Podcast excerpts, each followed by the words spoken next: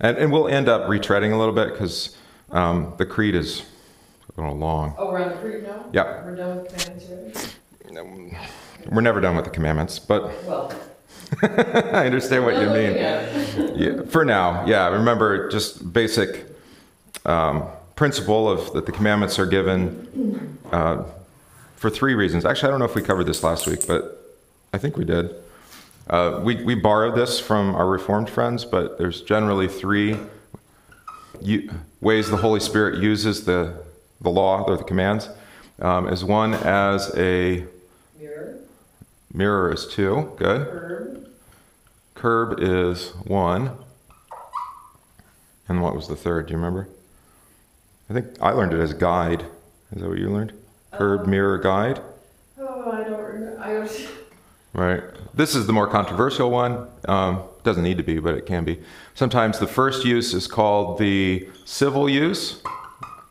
Um, the mirror is called the theological use. And then, depending on who you ask, the guy can be the oh, pedagogue. a rule. That's. Oh, rule. Okay, that's good. That's But, and, you know, like a ruler helps guide a straight line. right. Exactly. Okay. So that sounds complicated. It's really not. It's that, like, we just take one of them. Um, honor your father and your mother. Generally speaking, most societies have had that as a civil law, that you Yeah. that they protect marriage and family.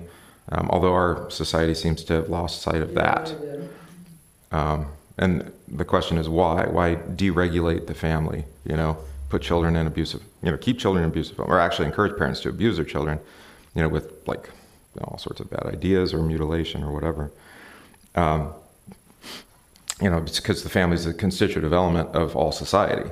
So if you undermine the family, you can undermine society. If you undermine society, then you can take over. That's basically because it's really, you know, mothers and fathers defending their children is the last bulwark from any kind of tyranny. So, generally speaking, even the fourth commandment has been enshrined in law that we protected marriage and family. You know, generally, um, until in our country, until 50 years ago, uh, you couldn't just divorce somebody without fault. There had to actually be, you know. Um, then they created no fault divorce, which just allowed people to enter freely and out of marriage, which hurts children generally speaking. I mean, there's there's cause for divorce, but we're talking about, you know, people just casually going in and out, and of course that ultimately undermined marriage entirely. Why even get married? You know, if you can just go in and Well, out, that's kind of where we're at now. Right? And that people took, but people did take matters into their own hands, and they said, no, we're going to have things like prenuptials, you know, to try to make it at least cost prohibitive to divorce. Which doesn't seem like a great way to start your marriage, but I understand if the if the government's not going to protect your marriage, then um, anyway. And family courts are some of the ugliest places to go, anyway. But but they're there, you know, the things that you hear and see. Uh, mirror. This is what we call the chief use. So it's worth re- reiterating that. So the the chief use of the law. We talked a lot about this last time. Is to show us our sin. This is why the law was given. You know, why give the law after they'd already been in Egypt for 400 years. It's thousands of years after Adam and Eve, right? Or close to maybe 2,000 or 1,500, some, depending on how you want to date things. Um, so they give the law, God gives the law to show us where we've gone, right? And He's done it in other ways too. We talked about the flood, I think, as being like an indication that all, well, He even says it, all, all mankind was exceedingly wicked or evil. They, their thoughts were on evil constantly. like, whoa, okay. So then he destroys it. Um, and then guide is, is the one, this is sometimes called the Christian use as well. I like that. And that, again, the Holy Spirit takes the law and he applies it to the life of the Christian um, to demonstrate what, like what, what good fruit looks like. You know, being made a Christian, then not, not, not only do you not break your marriage, right? Um, but now by the Spirit's doing, uh, marriage is actually upheld and encouraged and supported, and um, and you help and you help one another in their marriages too and their families, right? Um, and so maybe that's the origin of something like a Christian day school is actually like this is hard for us to all do individually, so let's collaborate our resources together and support each other in raising our children, right? Both in God's word, but then also as good citizens and knowledgeable, right? Um, so that's the Christian use. And again, we don't. One thing that's different between us and the Reform on this is that Um, they have more of the idea that you take God's word and you apply it so that you're the actor, you're the one doing the thing. You're like, okay, there's the fourth commandment, now I'm going to put it to good use. And you can do that. You can meditate on God's word. Um, we would emphasize that, that God's word only has its effect because it comes, from, uh, comes through the power of the Holy Spirit. So it's actually the Holy Spirit who changes the mind and the heart to be more into these sort of things, to do these things. All right. But we always end up, even as you try to take, you know, read God's word and, and apply it to your life, you always end up back with, well, but I don't do that. you know, I fall short of that. And so that this is confession and absolution is where this, uh, which is why he gives the law um, primarily. And, but it has these other ways that it's used, applied in civil society and applied uh, to the Christian um, in living a life. Okay, so that's, that, that's your little review on the Ten Commandments. Because I don't think we did that. We might have done that. Um, I don't think we did. Okay.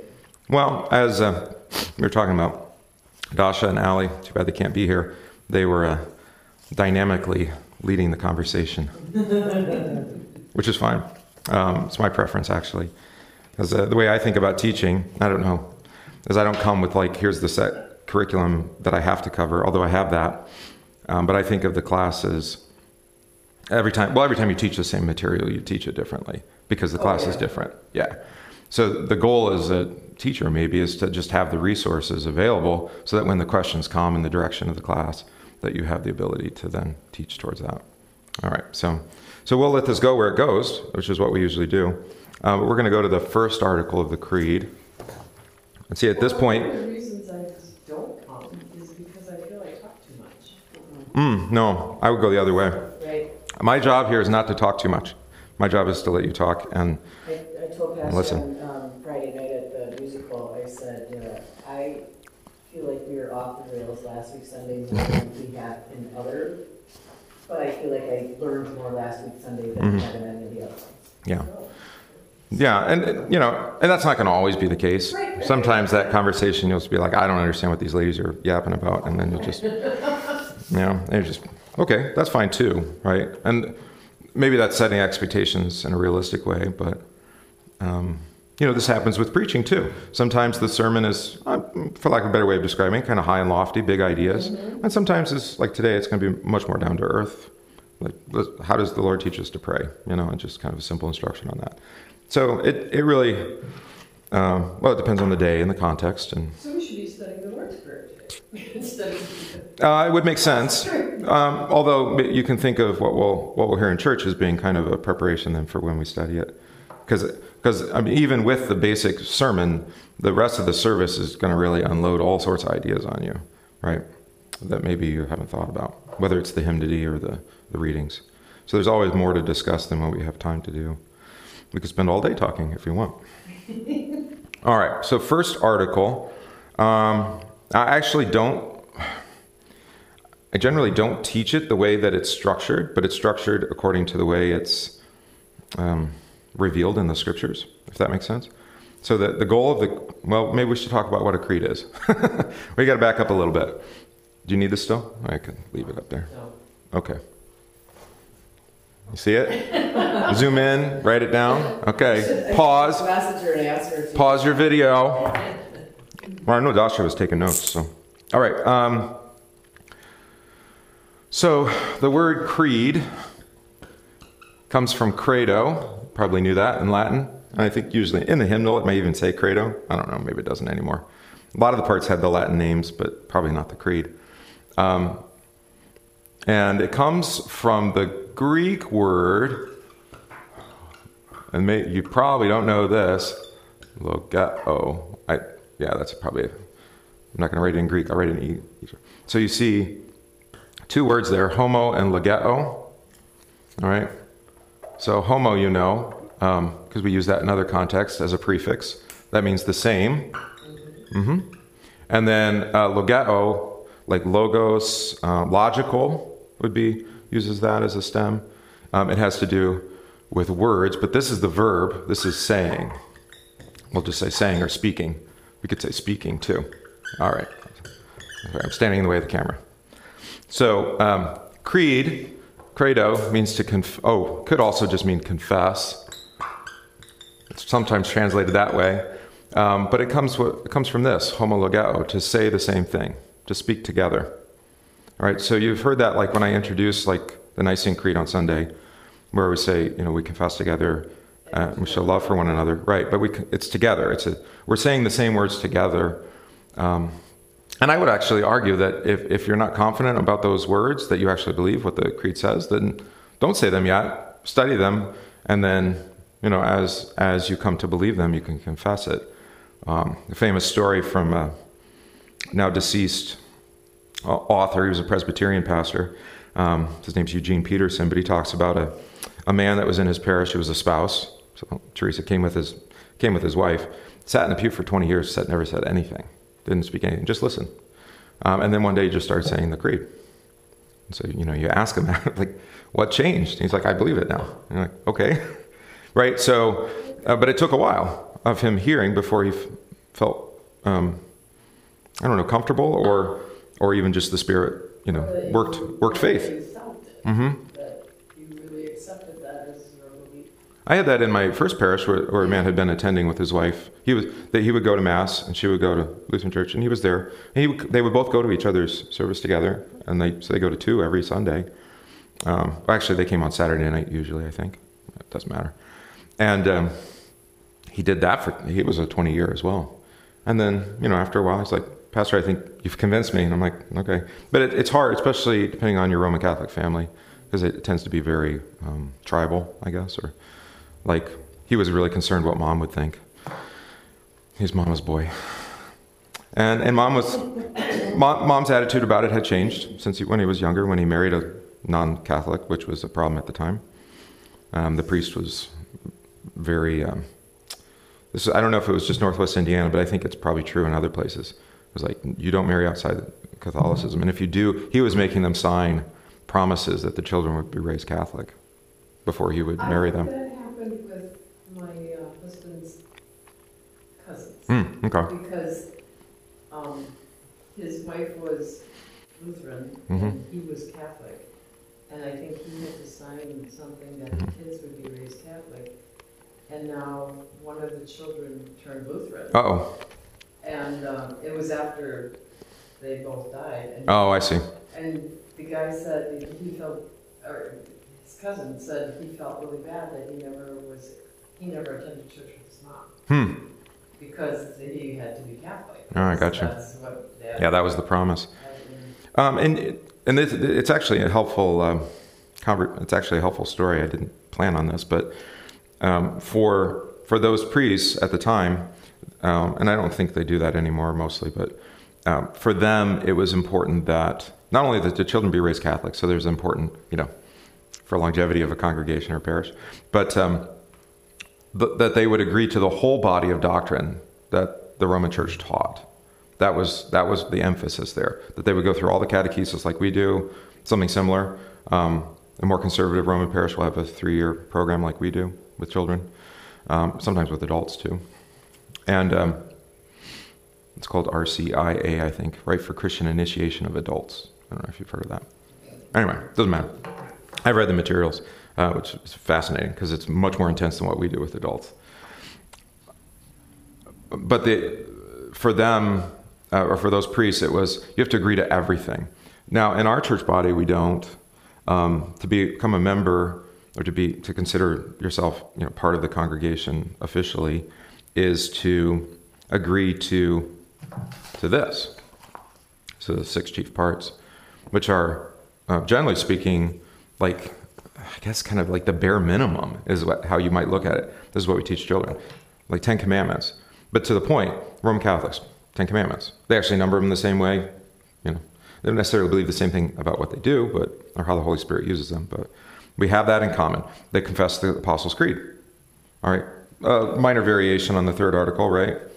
Instead of saying uh, Christian Church, they say Catholic Church. But we can talk about that when we get to the third article. Um, Lord's Prayer, we have that in common. Um, baptism, we have the words, in, we have the rite and words in common, but we actually believe a little bit differently about it, what it gives. But that's another conversation when we get to baptism. The Lord's Prayer, they don't. Oh, they don't have the long termination. The end. Yeah, the the end is a liturgical addition. They will use it sometimes in some services, right? Um, what happened is that Lutheran said it all the time in church. Remember, we talked about this when we talked about worship. Is that the people didn't say the words; they listened Right. because they didn't know it. It was in Latin. When it was put into the vernacular, in, in, in our case into German and then Scandinavian languages, um, the people were saying the words now. They were given the Lord's Prayer to say, which seems incredible that they weren't praying the Lord's Prayer, but they didn't. And so once they said it, and then they had that longer liturgical ending, which is what it is. Thine is the kingdom and- Yeah, yeah, because it's not in the original text. They just end, you know, Right, deliver us from evil, amen. Right, that's how it's in the Bible. which, yeah. Yeah, and then they have this longer ending that we add. And even in our catechism, you'll note there's the little asterisks, and then there's a note at the bottom. Luther's original question was, What is meant by the word Amen? And so we even had to change the catechism from Luther because Luther didn't have the longer ending either. Oh, really? Yeah, it just said Amen. That's why all the answer is about Amen, Oh, not about. For thine is the kingdom Oh, power. Okay, That's quoting from Revelation, by the way, so yeah. just as a note. Okay. Yeah. All right, so we had that in common. Baptism, we use the same words, we use follow the same formula. They are from the Catholic Church. Right, right, right. We're getting, I'm getting there. I'm getting there. You're getting ahead of me. Um, confession, absolution, both privately. Um, they don't do corporately, but you know, together as a body. But uh, they do it privately. So do we.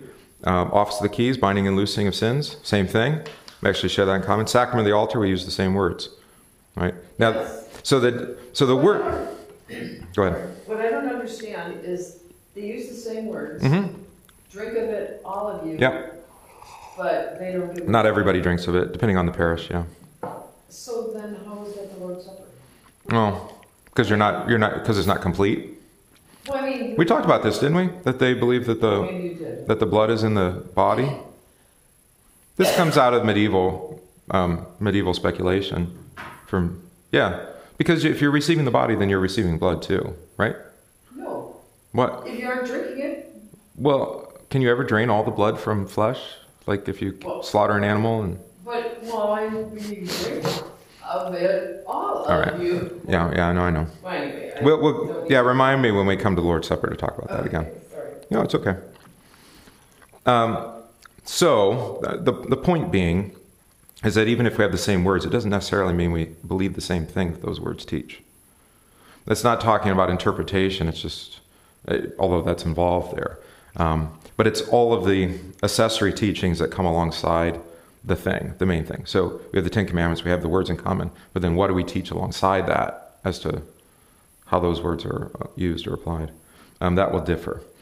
Uh, but the point being is that um, we, we will then say we're, that we're Christians. I have to correct this all the time. I don't know what happened with some of the families in our congregation where they teach their kids that Roman Catholics aren't Christians. They're like, I don't know where you got that, but um, that's never been our confession. Not even when, when the Pope excommunicated Luther, we still said that there were true Christians in the Roman Church.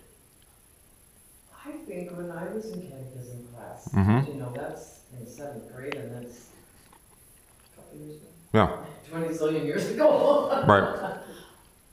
You, I, I mean, they even you heard that? mentioned that Okay. the Pope was the. Antichrist. Well, that is our confession, but that doesn't mean that everyone in the Catholic Church is not a Christian. Even if the public teaching, yeah, even if we disagree with the Pope being the vicar of Christ. Well, and somebody asked me once, it's like, we believe in the same God, don't we? And I'm like, yeah, Mm-hmm. Yeah. as far as I know, Well. I mean, Wow. So this is this is a problem, but it does connect really well to the creed, because um, while at the same time we'll, we'll recognize each other as being Christian, which we I, most Roman Catholics do today, even priests.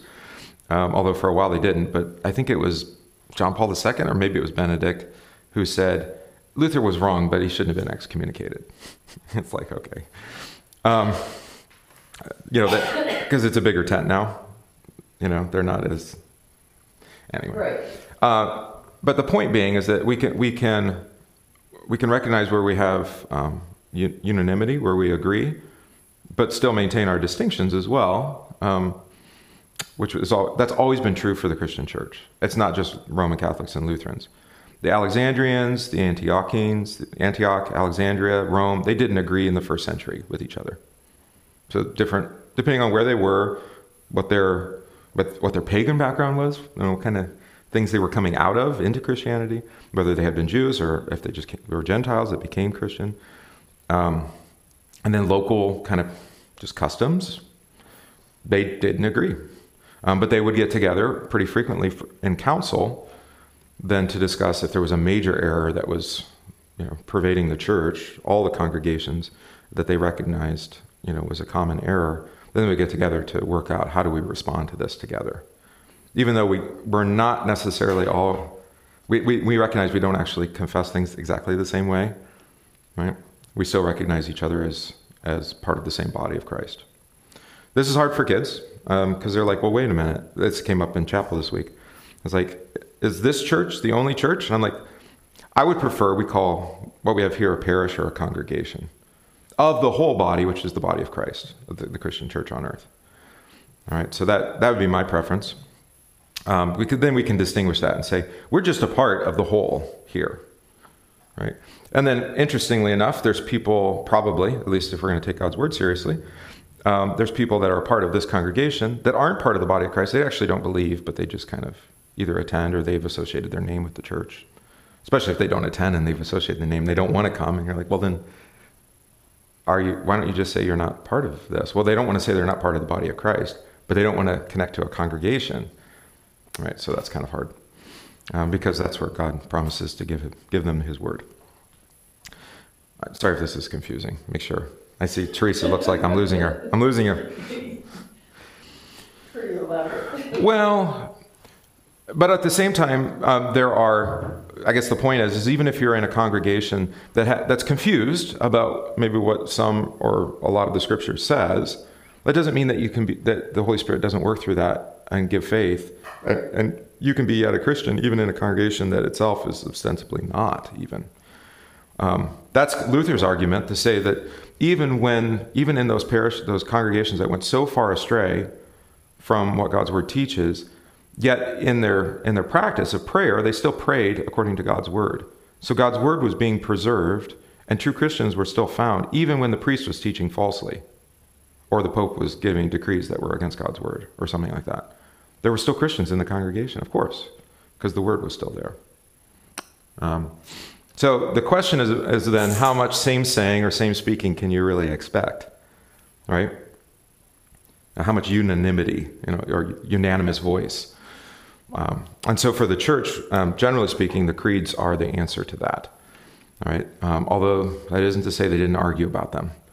But in the case of this creed, which we just call the creed, um, it's the generally we call it the Apostles' Creed, and not because it was written by the apostles, which is confusing, um, or it came from the apostles, but that because it teaches the doctrine of the apostles. So when you read the New Testament and you read the creed, um, the consensus of the church since the third century, at least, or second century, is this says what the Bible says about God the Father, Son, and Holy Spirit. Does that make sense? So that we're saying the same thing as the Bible's saying.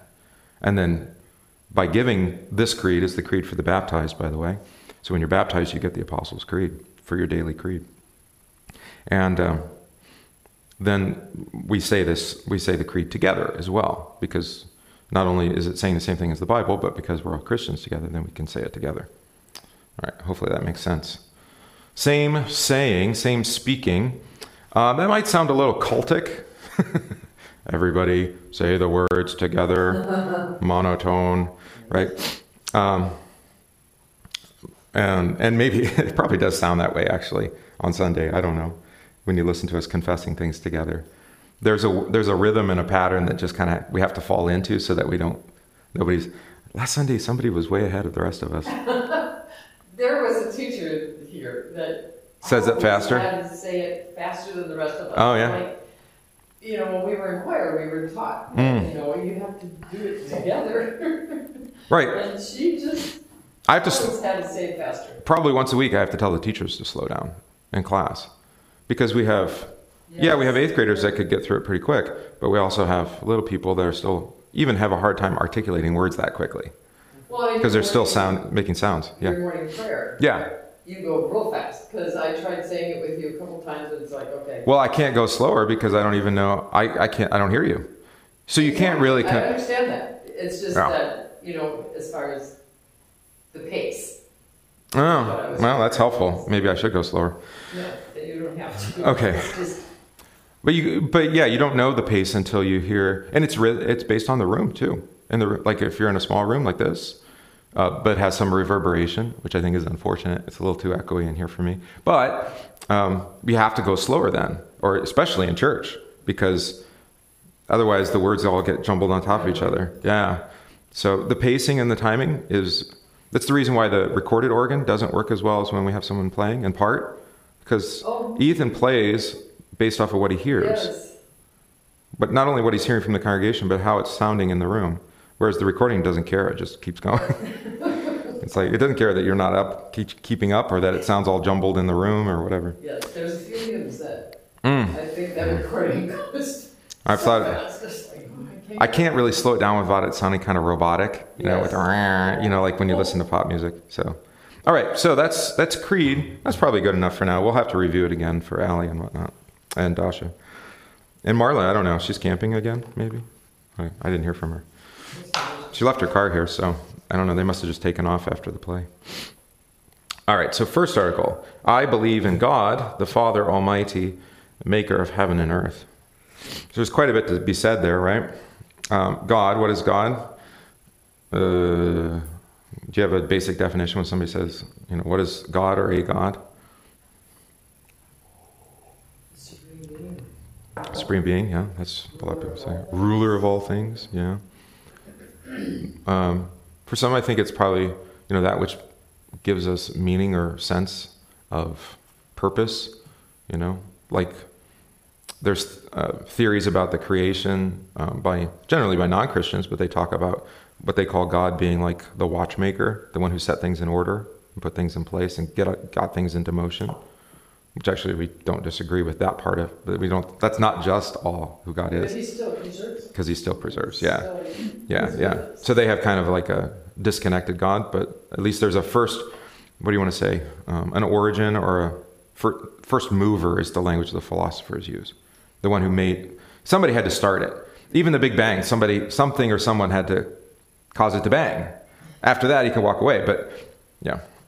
So even the evolutionary evolutionists will s- suggest that there's got to be, yeah, at least the honest ones, I think. Right. Um, we would define God, I would say, according to the first commandment. Um, it's anyone or anything that we put our fear, love, and trust in. So that could be negative. It could be the wrong God. that we fear, oh, I don't know, um, fear the government or something. That which we love, it could be money. You know, money can become a God. Jesus will warn us about that a couple times this summer. Um, trust, you can put trust in material things is probably one the thing we put a lot of trust in, right? Money, Yeah, and money again. Yeah, money's kind of common. we can do what we want. hmm But we can even trust in like like our health. Like I'm gonna, Yeah. and and then when Barb knows, you get older, things you're like no, I can't really trust that I'm my body's gonna work tomorrow. You know? You're right. Yeah, no. Uh, fear, love, tr- and trust in God above all things is the first commandment. So I would suggest that's the best definition. But here in the first article, it does something interesting. Um, it says the Father Almighty, and uh, with a few exceptions, for the most part, the, the Old Testament doesn't call God Father. There's a couple exceptions to that in the prophets, but for the most part, he's never called Father. He's called the Lord, or if you prefer Hebrew Yahweh, that's not really Hebrew, but okay. Um, he's called God. He's called. I'm trying to think of some other ones. Maybe some of the attributal names like the Almighty. Yeah, Yeah. Um, I am. oh, I am. Yeah, yeah, the divine name. So yeah, you have that, but you don't have Father, and so right away in the creed, if you were a new Christian, especially if you were coming from paganism and your God was maybe not even a person, maybe like the Mother Earth or something. Or even then, it's Mother Earth. That doesn't work. Gaia, I guess. Um, to have the idea that you would call God Father is already introducing an idea that would be a little strange, actually. Um, I suppose maybe not for Norse people, because they had Odin is the All Father, so they call the All Father. Um, but anyway, it's and by saying he's Father, then we're already presuming that he has? Mm, that's true. Good. Children? Children. Yeah. Or in, in particular in the Creed, a son, right? And in Jesus Christ, his only son, our Lord. Oh, Right. right. Yeah, yeah. Um, so the the important point here is that the creed opens up with a statement that almost expects you to have already heard of Jesus Christ. Otherwise, you don't like. Well, wait a minute. He's a father. Father of who? Um, sometimes people get confused about this, and they consider they say that um, God as Father means He is He's created me. And there is there is a truth in that because you've been reborn by water and the Word, and even God knit you together in His in your mother's womb. But He's not your Father by by making you. He's your Creator. He's your Father by Adoption. adoption, right? The Bible talks that way about baptism, yeah, as adoption, uh, or being reborn by water and the Word, or by the Spirit and the Word, or water, depending on which text you want to read, um, which is likened to adoption or it's likened to new birth, right? So, uh, not trying to confuse too much, but when you think of um, God as creator, that's not analogous to Father, would be my assertion. It's it's different. Um, to call him father is already now going to presume that you're going to be reborn, you're going to be given or being adopted later. And that doesn't come till the end of the second article and then into the third article. So right away in the first article, they're already kind of, you're anticipating the work of the Son and the Spirit who's coming, just with that word father. Okay, that's a heady idea. It's not a simple idea, but it's there. Um, Almighty, we, that's, uh, that he has all power, I guess, right? Might is power. And uh, I don't, Barb, when you went through the catechism, you probably covered all sorts of other all words, right? All knowing. Oh, they were omni, right? You learned, see, they learned Latin words. Omnipresent, omni, omni everything. Yeah, so omni meaning all. So uh, omnip- omniscient is mind, omnipotent is power, potent is power. Um, Omnipresent. omnipresent is all, present everywhere. Um, I don't know other attributes of of God and His divinity, right? Now that I say that because then with Jesus, He bears all those same attributes. He's all powerful, all knowing, Well, he's except except not always. Well, He says, like regarding the last day, Jesus says, no one knows the day or the hour except for the Father. So even the Father hasn't revealed that to his Son. Should just separate them. They're. Right. Well, and this is important when we talk about the creed, is that we're we're as we say in the Athanasian Creed, we'll do that in a few weeks, which is the third of the creeds that all of our churches share in common. So apostles is the daily prayer, or the daily creed. Nicene Creed is generally associated with the Lord's Supper. So um, for us, that's every Sunday. And then, um, although it's that's the tradition, it's not necessary, but I follow the tradition on that. Some churches will do the apostles with the Lord's Supper as well. Um, but that's why the Nicene's listed first and the Apostles second, is to indicate that preference traditionally. All right, anyway. And then um, the third is called the Athanasian Creed. It's named after Athanasius, but it was written after he died. But it is actually the response of some errors in the church and a bunch of the pastors from all over and all these different congregations and different church bodies got together into a council. It's called an ecumenical council, meaning it's of the whole, of all the people, and said, and then they, they wrote together over the span of, I don't know, probably 30 or 50 years, that creed.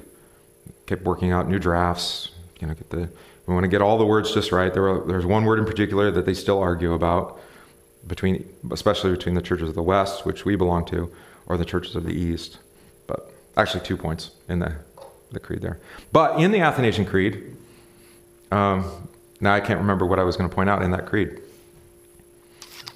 'Cause I But had to- it distinguishes. Ah, yes, not not um, confusing the persons, but dis, uh, not yeah, it's not confusing. Not confusing the substance, but distinguishing the persons. We're going to chant it this year just for fun of it, since I have an oh, organist. really? We usually say it responsively. We're going to try to sing it responsively. I, there's there's almost no way because it's so long. It's Yeah. it's it's like a whole page in the I'll hymnal. we. We have to sit down for it. It's too long. There's almost no way to make it interesting for people. So, but um, yeah. Anyway, that's another story. That's a different creed. That's a longer creed. It almost defeats the purpose of the creed when it's that long, because the idea is this is something that um, I can m- memorize, hopefully, um, commit to memory that will be readily at hand when someone says, "Well, who is Jesus?" And you can say, "He's he's God's God the Father's only Son. He's my Lord. He's redeemed me by His body, uh, by not with gold or silver, with His uh, innocent suffering and death, with His precious blood." You know, you you have these things at, at hand. That's the purpose of the creed. Even a child then can just say, "Here's what I believe," even if you don't necessarily have Bible verses to quote, right?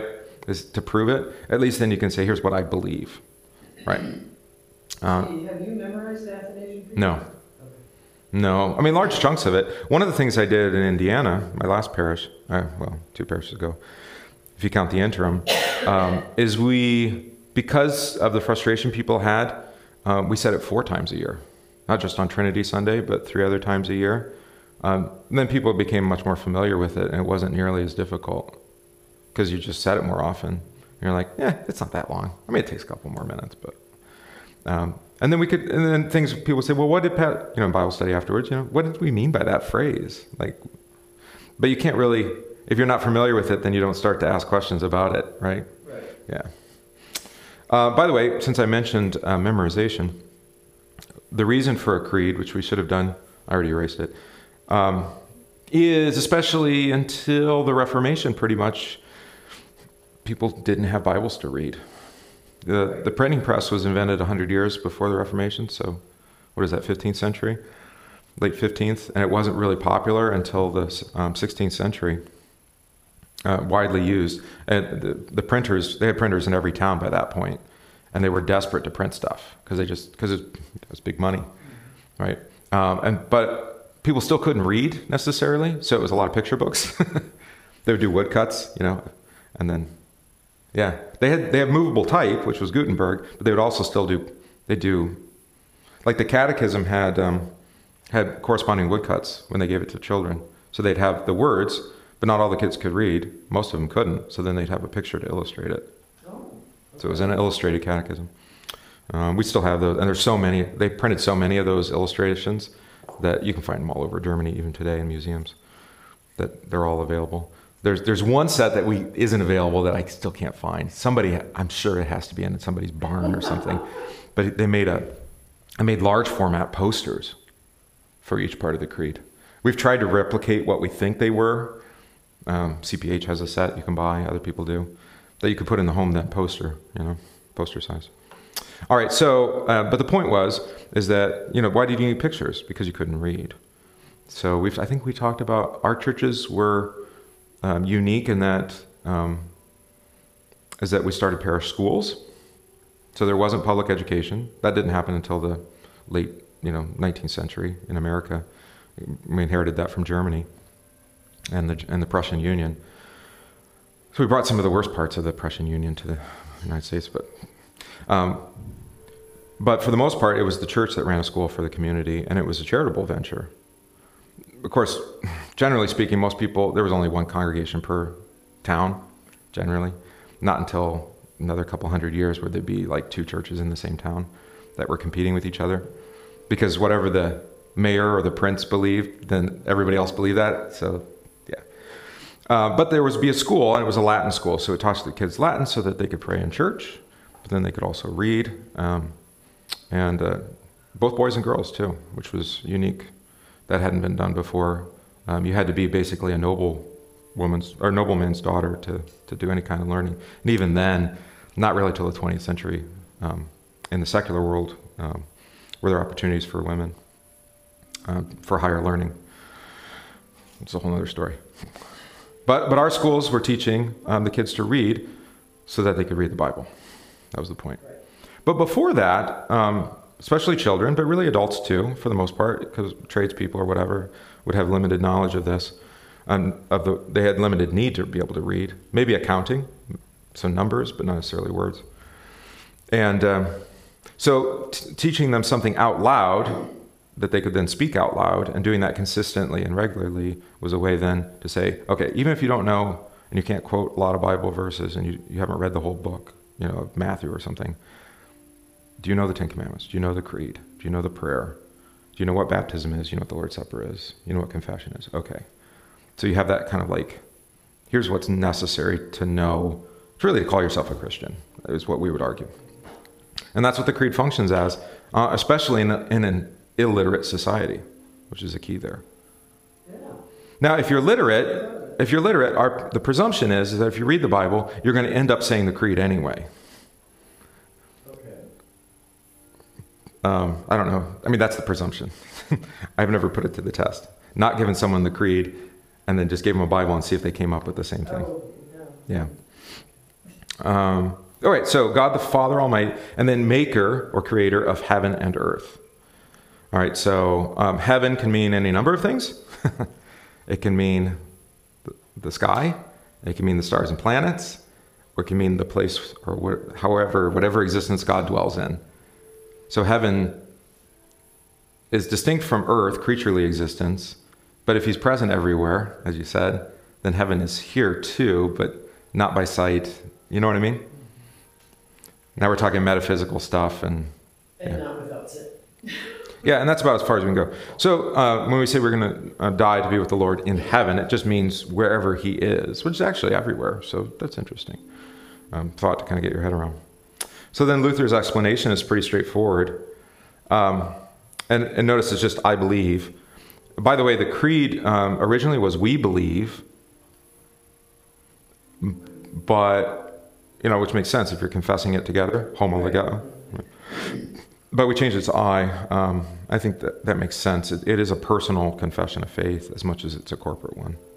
But I believe that God has made me and all creatures, so there's nothing made which God did not make, and that He has given me my body and soul, eyes, ears, and all my members, my reason and all my senses, and then to your point, Barb, still takes care of them. So He's not just a watchmaker, but He's the one that keeps it all going, causes the rain to fall, the sun to shine, the the seed to sprout. I'm just quoting the Old Testament here.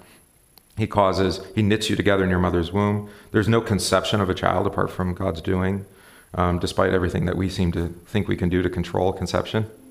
Um, it's only by God's giving. That's- our confession theologically. Um, and notice everything that's involved there. These categories are interesting. Um, they, they do echo the New Testament in particular, but Luther is not so interested in philosophy. He's more interested in confessing that there is no aspect of you that wasn't given to you by God. So, however you want to bifurcate yourself up into parts, do you think of yourself in different parts? Obviously, your fingers, toes, and that sort of thing, right? But like, well, there's my soul, and then there's my spirit. I don't know how my soul and spirit differ. And then my body, or there's my, what was another one? My heart. Because when we talk about the heart, there's the thing that beats the muscle, right? But then we also talk about it being like the seat of faith. However you want to break it down, it doesn't really matter. Right. Except the point is, is that God gives it and takes care of it. Okay, so that's important. Yeah, then that's what he means by creator. Um, and then this is to the, what was the, give us this day our daily bread? We haven't gotten the Lord's Prayer yet, sorry. Um, he's anticipating a little bit. He gives me clothing and shoes, food and drink, house and home, wife and children, land, animals, and all I have. So not just everything that, that is me, but everything that belongs to me too is a gift from God which is beautiful as well. Um, I always ask the children though, then why don't you why don't you ask for a Lambo? And they're like, "What's a Lambo?" I'm like, "A Lamborghini." And they're like, "What? Why would I want one of those?" I'm like, "I don't know. Uh, people want those things for some reason. You know, it's like a five thousand dollar oil change. I, I don't know why you would want one, but okay, well, it's, it's, it's on the on the scale of long term maintenance and cost. Um, probably not all that different from a Lambo. they last longer. Um, they don't rust out as easy, as easy. Anyway, yeah. So everything, right? And notice the things that Luther lists are not superfluous. They're not. Um, what do you want to say? Things we don't need. Luxury. That's the word I was looking for. Yeah, that's why the Lambo is excluded. Yeah, these are none of these are we would consider luxuries. I mean, I suppose you can go without shoes. My kids never hardly ever wear shoes, even when they go out in public. But now they're weird that way. We make them wear shoes.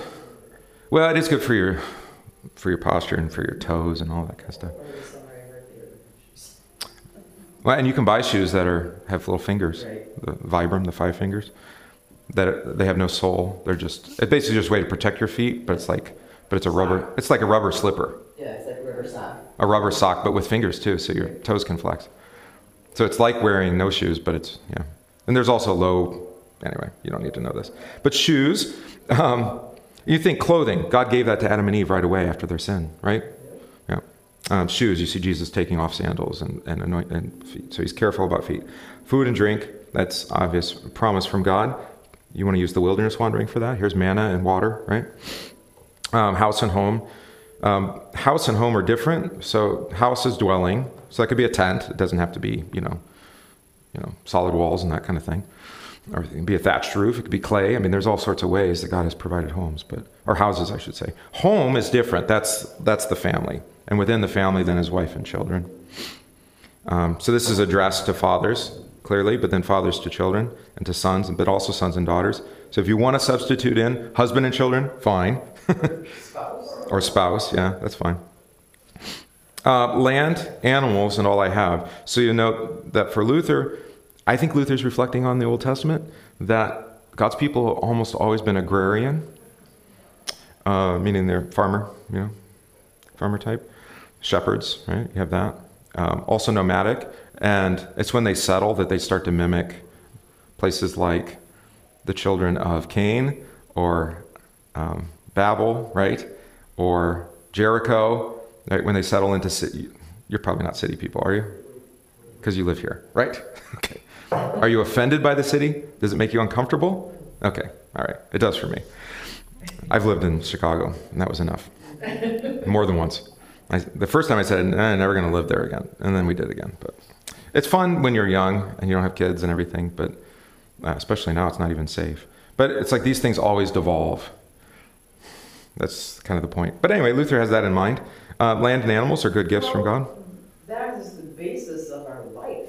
I mean, we need land and animals. Well, yeah, because we want food and drink. Because we aren't gonna live Right, exactly. Yeah, without them. yeah, So yeah. that's what we need, not what Uh, and Luther's not presuming that everybody has the same gift and in the same quantity, because the Bible doesn't either. Everybody's given given to differently.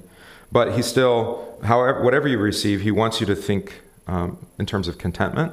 So he says, He richly and daily provides me with all that I need to support this body and life. It doesn't always seem that way, um, but in this explanation, I think Luther rightly, from the scriptures, trying to encourage you to think of, like, whatever God has given me, it's for my good and it's what I need even if it's not exactly what I think I need or what I want, or I would rather not like go through an economic collapse and you know um, whatever we're experiencing. You know, well, it's a for whatever reason God wants that for us now. Uh, maybe to repent us of stop, you know, trusting in constant economic growth, which is, I think it's a little deceiving, but that's what we had. All right, so it may be hard, uh, but but he we want to remember that God has promised to always take care of us. Um, what that looks like can be different. A friend of mine was in Madagascar. Um, the largest Lutheran church in the in the world is in Madagascar. If you didn't know that, yeah. I mean, Christianity is based in Africa today, for all intents and purposes. More Christians in Africa than anywhere else. Africa's a big continent. Um, yeah, and after I think after the Malagasy church, the next largest is Kenya, maybe. We're way down. Like you have to put all the Lutherans together in America to even get close to the number of Lutherans that are there. Yeah. Um, but anyway, he was walking, and there was a woman working in a, in a field, um, and she had she was carrying a child on the front and back, and there were children helping her, older children helping her. And he just told the story, and it was profound that I won't forget it. They said that she turned and she looked at us walking. They were wearing like pastor garb, uh, and she smiled at us. And we look, you know, and his thought was like, how are you smiling when you're like doing this hard labor and you've got these, you have, a, you're, she's carrying a child on the front and back and there's, and she's working hard and, and yet she's content and apparently like there was true joy on her face. And you're like, to see the pastor and you know, this kind of thing. Very strange, right? It's like, well, how can you be content with that life? Probably not living in a home that we would, you know, maybe no running water, that kind of thing either. Yeah. Yeah. My sister-in-law had her last son. They were missionaries in Africa, Yeah. in Liberia, and the women went out to the rice field, and you carried your baby on your back, right? Yeah. And he got so sunburned because he was white. Oh, right. And he still has scars from when So that's like what? What is that? Third degree? Fourth degree? She Whatever kind of burn, did right? what the women did to be accepted so that they could the message they would bring. But you don't have the melanin for that or whatever. Well, Yeah. um, and I don't think she realized that. I mean, it was young, she was young, and they were beginning their ministry. And, Yeah, that's regret there. Yeah. But, you know, he's a pastor now and a Mhm. missionary Yeah. So, Um, and what scars? We all have scars. I mean, doesn't say they don't hurt. So we can pick up there because when we talk about Jesus, we'll have to, and just out of necessity, return to the Father. You can't talk about having a son unless without a father. Yeah. So the other ladies can join us then, and we'll be get back to it. All good. All right. Thank you.